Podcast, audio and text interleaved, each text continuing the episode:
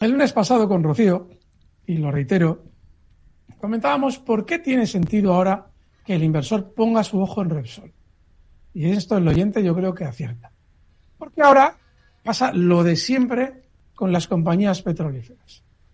Cuando el petróleo, la materia prima, eh, ha subido, fue hace unos meses, fíjense, Oriente Próximo, bueno, el barril que estaba en 93, se va a 150, se va a 120. Yo les explicaba, no se lo crean.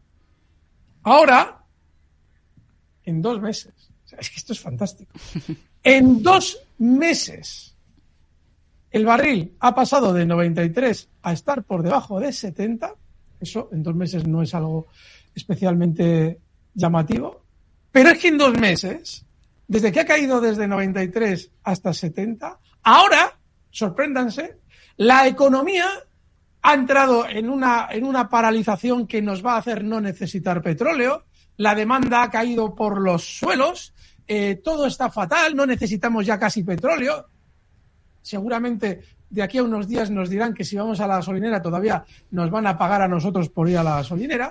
Y todas esas tonterías que se traen dentro de la información económica cuando al sistema financiero le interesa.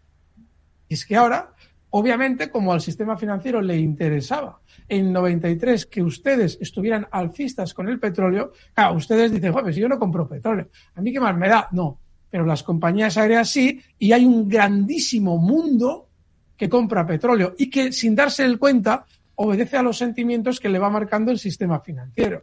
Bueno, pues ahora a ese grandísimo mundo le está diciendo el sistema financiero, no, hombre, no, no, hombre, no, que no te lo vas a creer. En dos meses, ¿qué más pasa?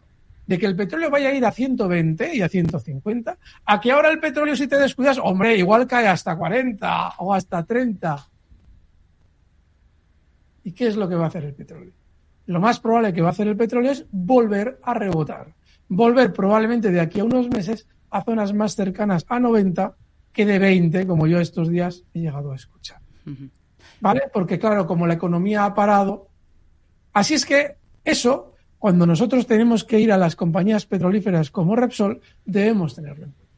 Ahora hay un gran sentimiento negativo en torno al petróleo Repsol ha recortado durante estas últimas semanas desde 16 hasta 13,10. Lo normal es que estén recogiendo títulos en Repsol para probablemente de aquí a unos meses volver de nuevo al alza. Con lo cual, la pregunta es más que pertinente por parte del oyente y lo lógico es que Repsol, bueno, pues si queremos colocarle un stop a esa posición eh, razonable, pues se lo coloquemos en niveles, estamos hablando de un stop muy tranquilo, en niveles de 12,37, cosas así, muy amplio, ¿eh? lo estoy dando. Que esa posición deba estar tranquilamente ahí durante un tiempo.